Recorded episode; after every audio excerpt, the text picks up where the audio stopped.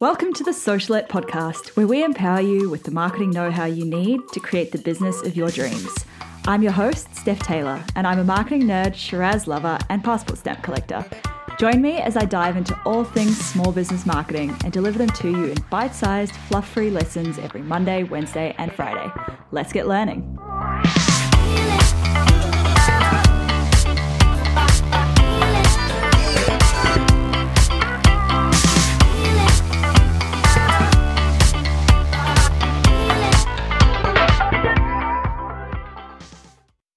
Hey, welcome back to the Socialette podcast. This is episode 152. This episode is brought to you by my free Instagram cheat sheet Seven Savvy Strategies to Ignite Your Instagram. Inside this free cheat sheet, you'll find seven real strategies to reach the right people, post better content, grow your audience, and turn these people into paying customers or clients. Head to stephtaylor.co forward slash IG to download it. Okay, on to the episode. So, a few weeks ago, UK brand Lush announced that it would be abandoning social media altogether. Now, if you're not familiar with Lush, they are a cosmetics brand. Most well known probably for their big blocks of soap and their bath bombs that come in all sorts of interesting scents and glittery things, and also for their ethical approach to cosmetics. If you've ever been in a shopping centre with a Lush store, you can pretty much smell it from the other end of the centre. So, whether this is an intentional marketing tactic or not, I'm not sure, but I think it's pretty clever. So, anyway, the UK arm of the Lush brand recently came out and said that they're tired of fighting with algorithms and they don't want to pay to appear in your social media news feeds.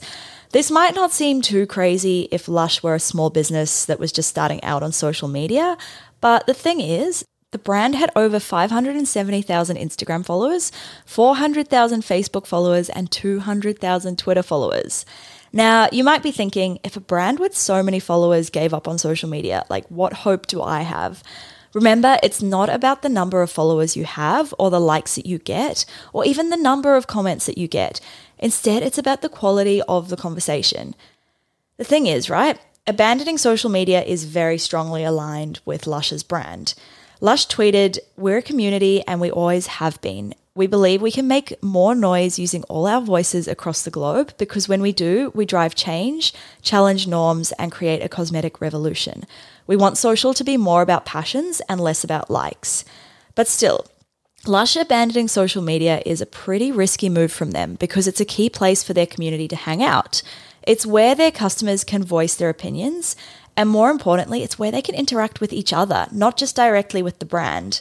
Social media is a key customer touchpoint, and by removing themselves from it completely, they're essentially giving the power to their audience to shape their brand narrative. They're giving up a lot of control over how people perceive their brand on social. Will they still be using social as a promotional tool through influencer collaborations? I'm not sure on that, but this will definitely be something to keep an eye on. They've said that they don't want to pay for their posts to be shown in the feed, but surely paying influencers to promote their products counts as this in a way, right? It also doesn't look like they'll be abandoning traditional media advertising anytime soon, but as a marketer, I'm curious as to why they'll shell out for magazine ads, but cut social media ads from their marketing strategy completely when it's a lot easier to work out the ROI of paid social rather than traditional paid media. So it seems like a really strange decision to abandon those as well. Now, does this mean that this is the death of social media? Like, with all of the backlash that Facebook has been getting lately, it's no surprise that consumers are becoming more critical and more skeptical of what they see on social media. For brands, this means that it's more important than ever to be honest and transparent with your followers which you really should have been doing in the first place. But if you've been deceiving your audience or doing anything slightly dodgy on social media these days, you can pretty much 100% guarantee that you're going to be caught out.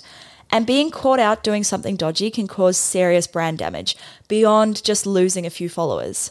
But before you go and you delete all your brand's social platforms, I don't think this is the end of social media for brands.